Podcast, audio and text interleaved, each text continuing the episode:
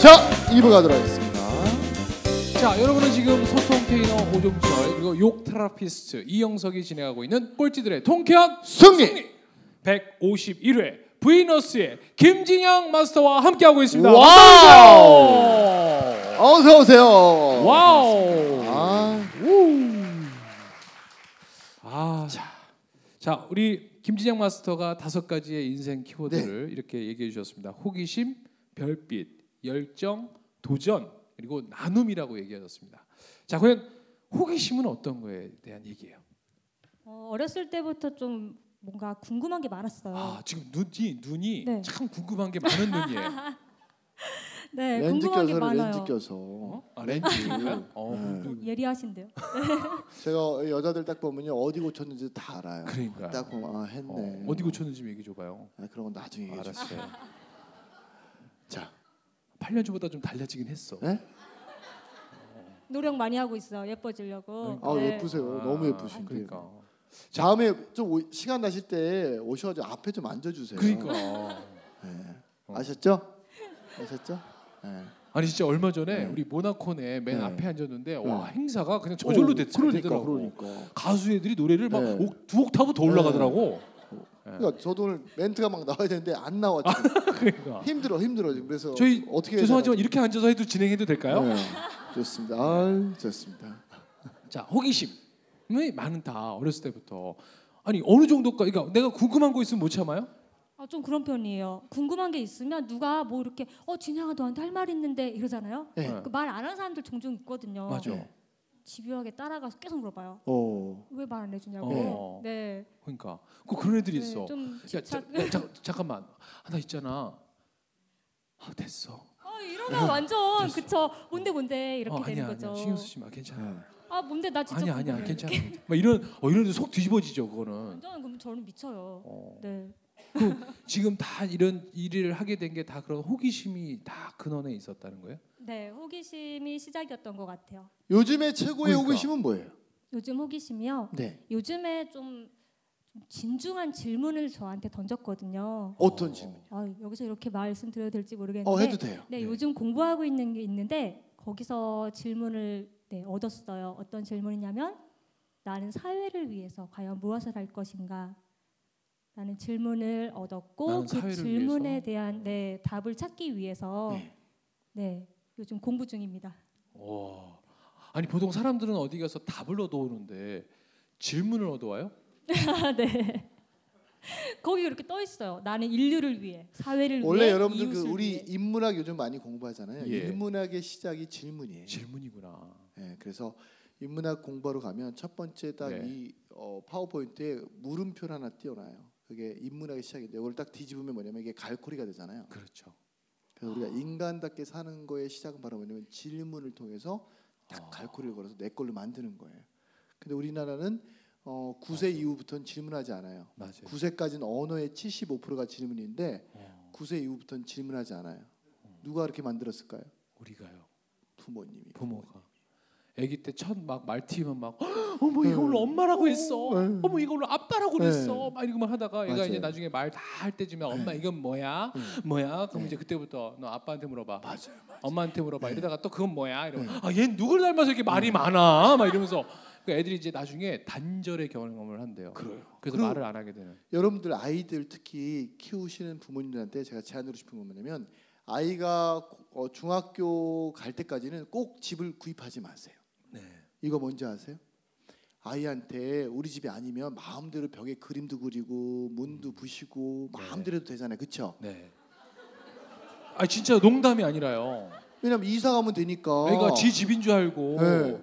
근데 우리는 어때요? 이게 그럼요. 내가 집을 갖고 있으면 벽에다 뭘 그리면 아, 야 음. 거기다 왜 참고로 저희 집은 월세 사는데 네. 저희 아이가 뭐 벽이고 문이고 다 오늘은 여기 제 여기 밭 여기 밭 여기 여기 보이세요? 제가 오늘 앉아 있는데 온몸에다 매직을 가져가지고 다 그려놨어요 지금 지금 벗어 보여드리고 싶은데 어. 제가 더 하라 그랬어요. 어. 어. 우리 정민이 뭘 그린 거예요? 했더니 이거 자기 아빠 다리 똑같이 그린 거래요. 온몸에 지금. 근데 자꾸 아이들이 그렇게 해야 창의력도 높아지고. 그렇죠. 근데 우리는 어때요? 음. 그래서 여러분들 아이가 처음 하는 거짓말을 혼내지 말라는 책이 있어요. 네. 왜냐하면 그 거짓말이야 이런 순간 어떠냐면 그 아이가 창의력을 그럼요. 만들어내지 않는다는 거예요. 네, 아이는 안전이 보장될 네. 때까지는 거짓말 한대요. 그러니까 안전하지 않으면 계속 거짓말 하는데 우리 부모들은 자꾸 다구치는 거잖아요. 맞아요. 너 이거 어떻게 한 거야? 뭐 한 거야? 이러니까 네. 자꾸 말을 꾸며내는 거죠. 그러니까 아이가 안전할 수 있게끔 해주는 네. 게 좋을 것 같습니다. 자, 질문의 힘에 대한 이야기였습니다. 즉시 반드시 네. 될 때까지 와우! 우! 와우! 와우! 야, 질문을 얻었다. 네. 그리고 요즘 가장 큰 행... 그러면 사회를 위해서 뭘 할 수 있을 것 같아요? 어, 네. 그래서 요새 깊이 생각하고 있다가 예.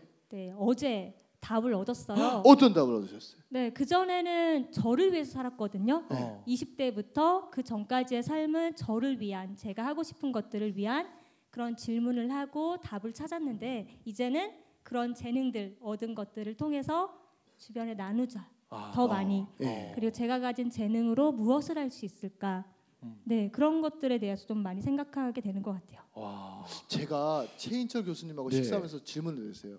교수님, 여러분들 최인철 교수님은 아세요? 어, 서울대 심리학과 네. 교수님이고 행복 어, 연구센터의 소장님이신데 제가 네. 여쭤봤죠.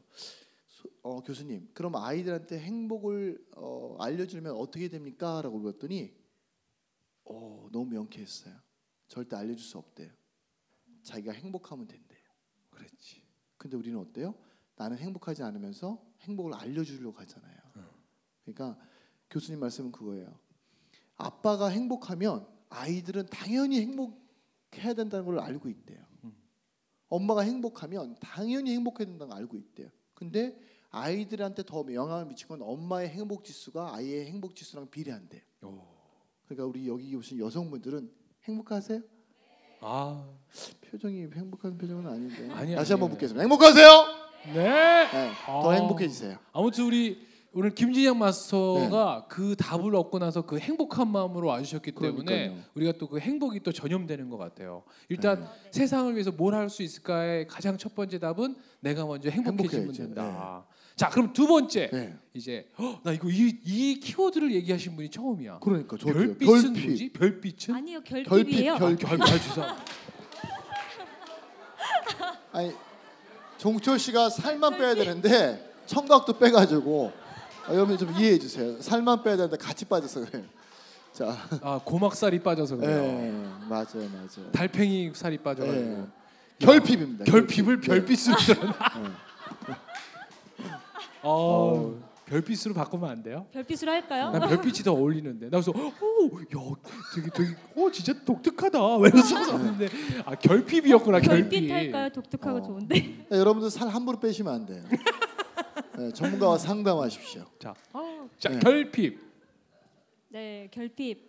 아니 어렵- 뭐가 결핍이 있을까요? 그러니까요. 어, 사실 결핍 덩어리였어요. 오, 네 어렸을 때부터 생활보호 대상자의 아버지 아. 일찍 돌아가시고 공부도 못하고 할 줄 아는 게 그림 그리는 것밖에 없었거든요. 예, 결핍 결핍 결핍의 연속이었어요. 예. 왜 난 이렇지? 라는 생각부터 시작해서 그렇게 결핍을 겪었는데 예. 감사하게 그 결핍 때문에 그 결핍 덕분에 지금 여러분 앞에 이렇게 설 수 있는 것 같아요. 오. 네. 와. 아, 근데 사실 요즘에 젊은 청년들이나 요즘에 또 취업 준비생들은 사실은 결핍에 대해서 크게 잘 못 느끼잖아요. 음. 그래서 사실은 이렇게 지금 우리 김장 대표님처럼 행동하거나 이런 것들이 부족한데 청년들한테는 강연할 때 어떤 메시지를 전달해 주세요? 그 결핍 관련해서. 결핍과 관련해서요. 음, 저는 없었기 때문에 어떤 걸 했냐면 하고 싶은 게 막 있어요. 너무 하고 싶고 네. 어떤 공부가 미치도록 하고 싶은데 돈이 없잖아요. 책 살 돈도 없거든요. 어. 그럴 경우에 저는 그것에 대한 호기심이 많다 보니까 답을 얻기 위해 무슨 행동을 해요. 어떻게요?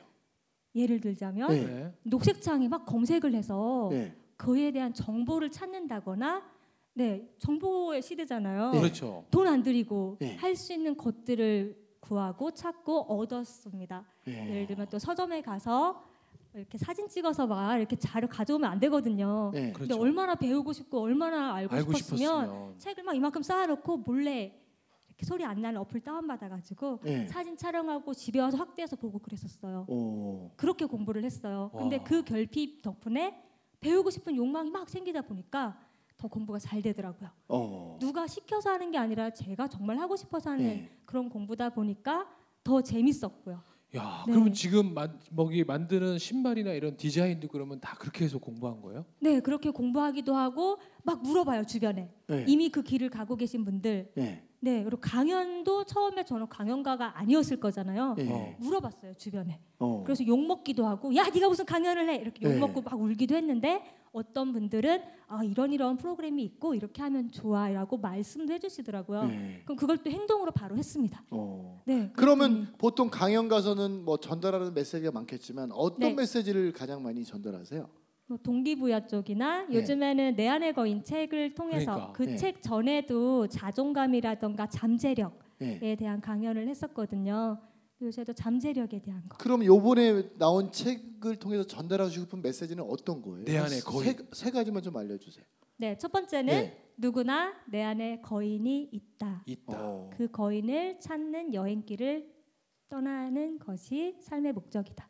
어. 네, 그런 메시지가 있고요. 예. 두 번째는 저는 정말 특별하지 않은 평범한 사람이거든요. 그것부터 시작합니다.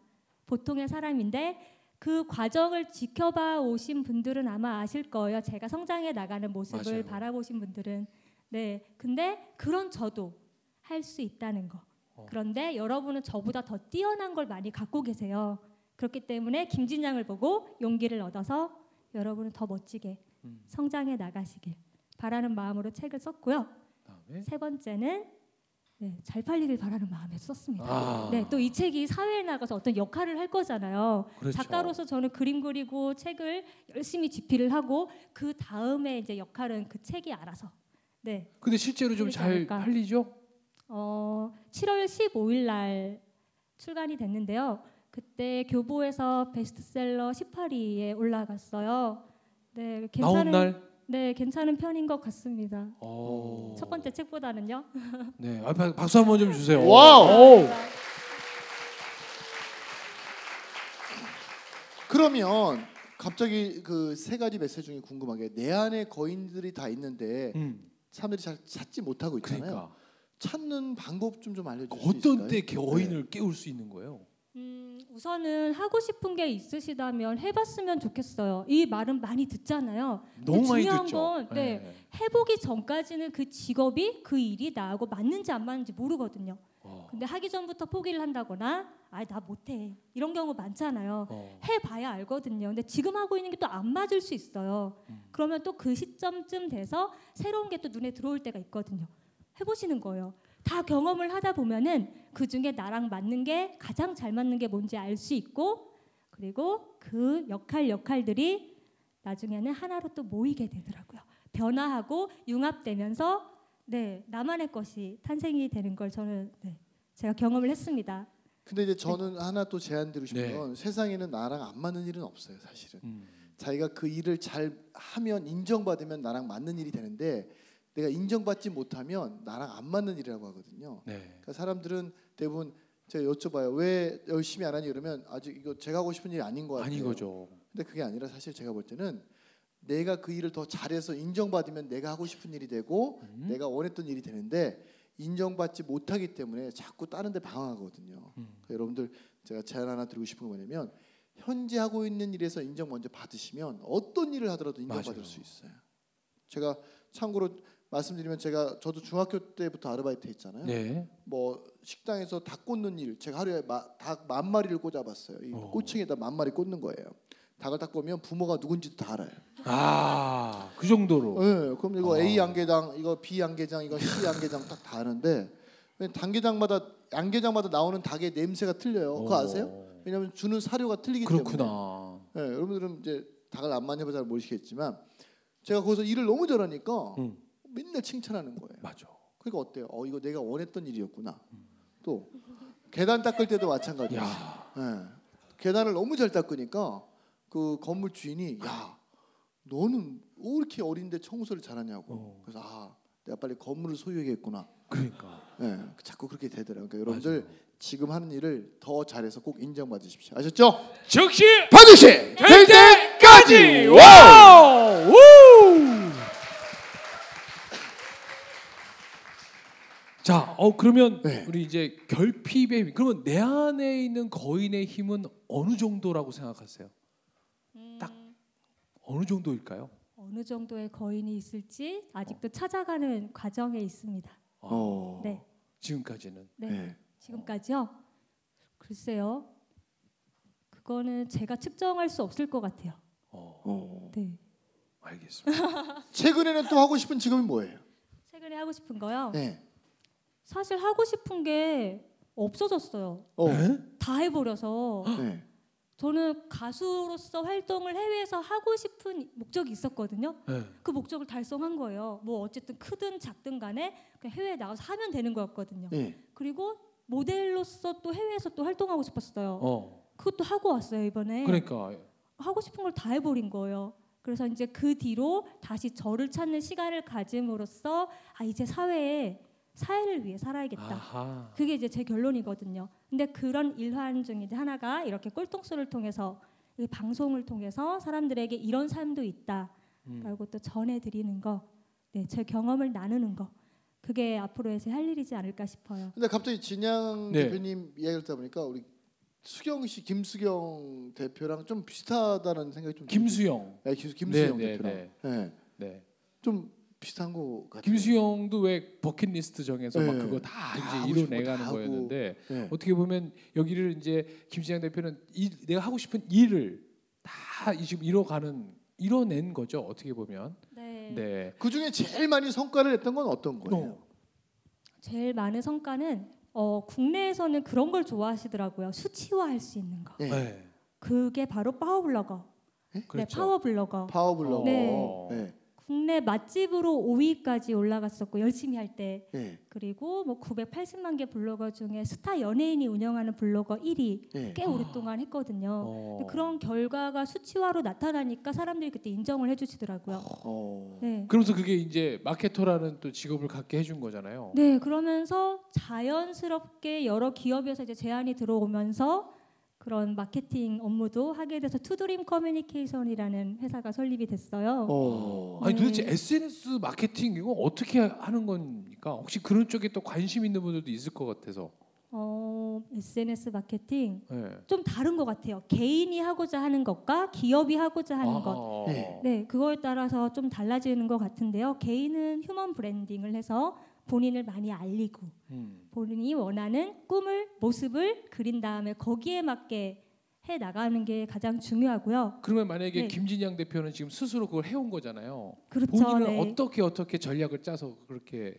한 건지 네, 얘기해 맞아요. 주세요. 사실 전략적으로 살았어요. 네, 네, 네. 네. 네, 의도한 건 아니었는데 지금 와서 돌아보니까 제가 원하는 모습을 그림으로 그린 다음에 머릿속에 이제 그려놓고 거기에 맞게 하고 싶은 게 있으면 SNS 에 올려서 그 약속을 이루기 위해서 노력을 했고요. 그러니까 그렇게, 처음에 네. 제가 기억나는 게 무슨 인스타나 페북에 항상 이렇게 모델 네, 컷을 맞아요. 사진을 많이 되게 올렸었어요. 네, 처음에는 그랬었죠. 어. 네, 그러니까 그때만 하더라도 모델이란 직업을 하, 하긴 한 거지만 그렇죠. 내가 꿈에 그리는 모습을 계속 그렇게 올린 거예요. 네, 어느 자리에 갔을 때 또 동기부여를 받잖아요. 어, 나도 저렇게 강연을 하고 싶어. 그러면 거기에 관련된 분한테 이제 자문을 구한 다음에 거기에 맞는 공부를 해나가요. 음. 그러면서 그런 과정들을 올리고요. 근데 그게 전부 다 저의 브랜딩이 되더라고요. 네, 그러면 가수가 되고 싶다는 그러니까. 것도 내가 생각이 들 때 이렇게 가서 이렇게 뭐 우리가 얘기하는 레슨을 받으신 거예요? 아니면 원래 노래를 좀 잘하셨던 거예요?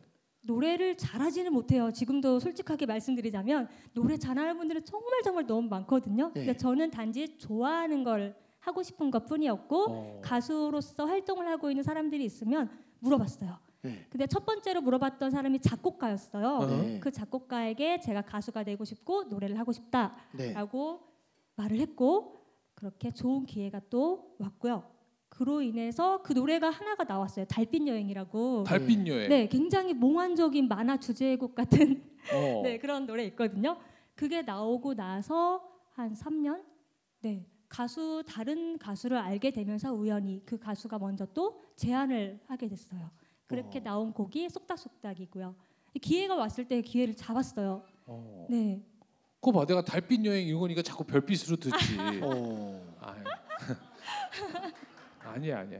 자 아무튼 이렇게 해서 이제 결핍에 대한 이야기를 같이 나눠봤고 이제 열정입니다. 열정. 야, 그 에너지. 중요하죠. 네. 와 열정은 어떤 얘기? 열정. 자 그러면 여기서 아, 잠깐만. 아, 아 이거 시간이 너무 빨리 가네요. 예, 너무 빨리 가요. 야, 벌써 이부를 2부가 또- 벌써 예. 지나갔어요. 이제 3부 20분밖에 안 남았어요. 그러니까. 어, 어, 빨리 빨리 이제 네, 예, 진짜 해야 될것 빠른데요? 같습니다. 네.